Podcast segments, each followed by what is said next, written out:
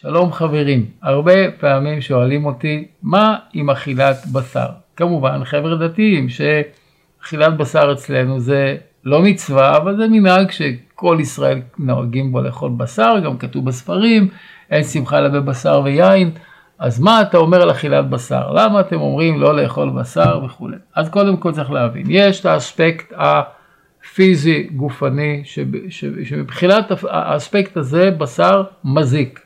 לכל הדעות, גם רופאים מערבים יגידו לכם, כולסטרול רווי, חומרים, חלבון וכולי, הם יגידו לכם זה מזיק לבריאות. יש את האספקט הרוחני שהוא אספקט אחר. בכל אופן, להתחיל את הנושא הזה בכמה דקות שנתנו לי פה לדבר, קודם כל להגיד שאנחנו, בני אדם, אנחנו דומים למשפחת, ה... לא נעים להגיד, אבל ביולוגי למשפחת הקופים, אנחנו אותו מערכת עיכול, אנחנו לא אוכלי בשר, אין לנו ניבים, השיניים שלנו בעיקר טוחנות. ללעוס פירות וירקות, אין לנו ציפורניים שתולשות בשר, המעי שלנו, יש לזה הרבה הוכחות שאנחנו אוכלי צומח, אנחנו לא אוכלי בשר. אצל אוכלי בשר כמו אריה, המעי הדק שלהם הרבה יותר קצר, כי אם המעי הוא כמו אצלנו זה 6 מטר, הבשר נרקב בטוח, הוא יוצא מסריח, המחילה שאני מדבר על זה, זה לא, אנחנו לא נועדנו לאכול בשר, היא מזיקה לבריאות בוודאי. בוודאי גם אליבא דגמרא וגם אליבא דמדע. כתוב שהכהנים שהיו עובדים שבוע אחד בחצי שנה בבית המקדש, היו אוכלים בשר בכמות בגלל הקורבנות, היה שם רופא מעיים צמוד, כי היה להם כאבי בטן, היה להם בעיות מעיים, מאכילת בשר מיותרת. אז אם, אם יאכלו קילו אפרסקים, יהיה להם בעיות מעיים? לא, אפרסקים זה בסדר, אבטיח זה בסדר, אבל בשר, לפרק בשר בתוך הגוף זה משימה קשה מאוד. חוץ מזה שבבשר יש שומן רווי, שומן רווי זה כשהוא מצטבר בתוך הגוף בכלי הדם, הוא עושה פלקים. arteriosclerosis, כלומר חסימת עורקים, סקלרוזה בתוך העורקים, זה הסיבה מספר אחת להתקפי לב, לבעיות כלי דם בכל הגוף, CVA, לא עלינו כל מיני מרעין בישין, זה הכולסטרול הרווי, זה גם יגידו לכם רופאים ערבים, לא צריך בשביל זה טבעונות. הוא גם חלבון מרוכז, שבשביל לפרק אותו בקיבה צריך המון חומצה. לכן זה עושה את הגוף מאוד חומצי, בשר עושה המון חומצה. רוב האנשים שלהם דלקות מפרקים, בעיות מפרקים, זה בגלל עודף אכילת חלבון. הוא מייצר אוריה ואוריק אסיד. תסתכלו בבדיקות דם. אוריק אסיד צריך להיות בין 3 ל-5 בבדיקות דם. רוב האנשים מסתובבים 5 ומעלה. הרוב זה 6-7, כי אוכלים כל יום דג, עוף, בשר. אוריק אסיד זה, זה קריסטל ששוקע במפרקים והוא הסיבה לדלק מפרקים. זה לא מחלה אוטואימונית, כן? חוץ מזה, הפרות שאנחנו אוכלים הן לא פרות שטח, הן לא מסתובבות. השרירים שלהם מלאים שומן פי כמה וכמה מפרות שהן באחו. כי הן עומדות כל היום בתוך אה, עגלים בכלל, הם עומדים בתוך כלוב קטן, כל הזמן עומדים, הם לא הולכים. אתם יודעים מה יקרה לשריר הזה אם אני לא אפעיל אותו?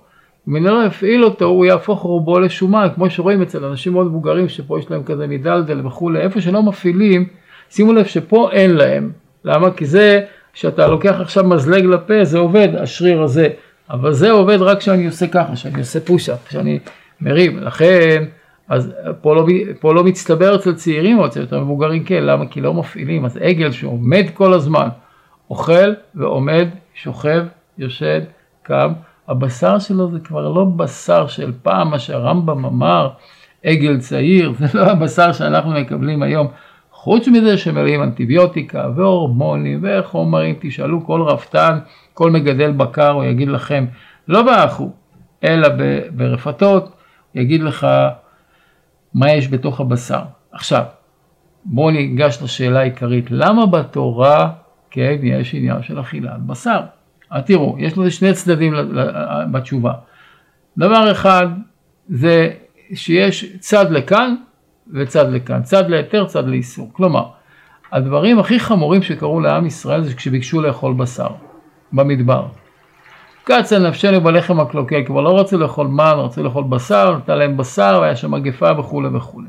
הדבר היחיד שהתורה מענישה ילד בעונש חמור, זה בין סורר ומורה, שהוא גונב מההורים שלו בשר ויין. לא גונב 100 אלף דולר, הוא גונב 100 אלף דולר לא מענישים אותו כמו שבלקחת חתיכת בשר ולאכול בתאווה. צריך להבין למה, למה זה כל כך חמור העונש לילד האכילת בשר. מצד שני התורה אומרת אין שמחה אלא בבשר ויין, קורבן שלמים, באים בחגים, מקריבים, אוכלים בשר, שותים יין, כשנדרש דבר הכי גבוה. האכילה היחידה מדאורייתא זה אכילת פסח. פסח, מה שכתוב קורבן פסח זה בשר, זה טלה. אז איך אפשר להסביר את הדואליות הזאת? אז פה אין לי ברירה, כשפעם אחת להסביר את זה, ולא שאכפת לי ששואלים, אבל כדי שגם כן ידעו. מסביר האריזל את עניין הקורבנות.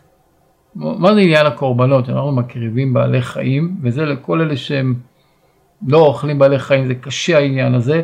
צריך להבין ככה, האדם מורכב מנפש בהמית ונפש אלוקית. הנפש הבהמית מורכבת מדומם צומח מהחיים, מדבר, יש בה ארבע חלקים, חלק דומם, חלק צומח, חלק חי וחלק מדבר. אני יודע שאי אפשר יהיה לקלוט את הידע הזה בבת אחת, תשמעו את זה עוד פעם. בכל אופן, החלק החי שלנו ניזון מבעלי חיים.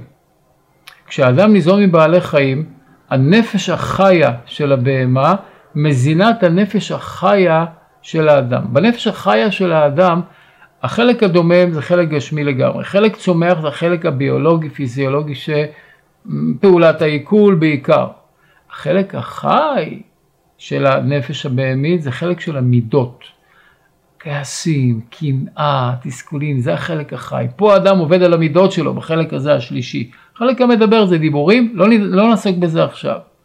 החלק החי זה כל המידות, תכונות האופי של האדם. מה מביא אדם לכעוס עד כדי רצח? מה מביא לו מקנאה עד כדי פגיעה במישהו אחר? החלק הזה.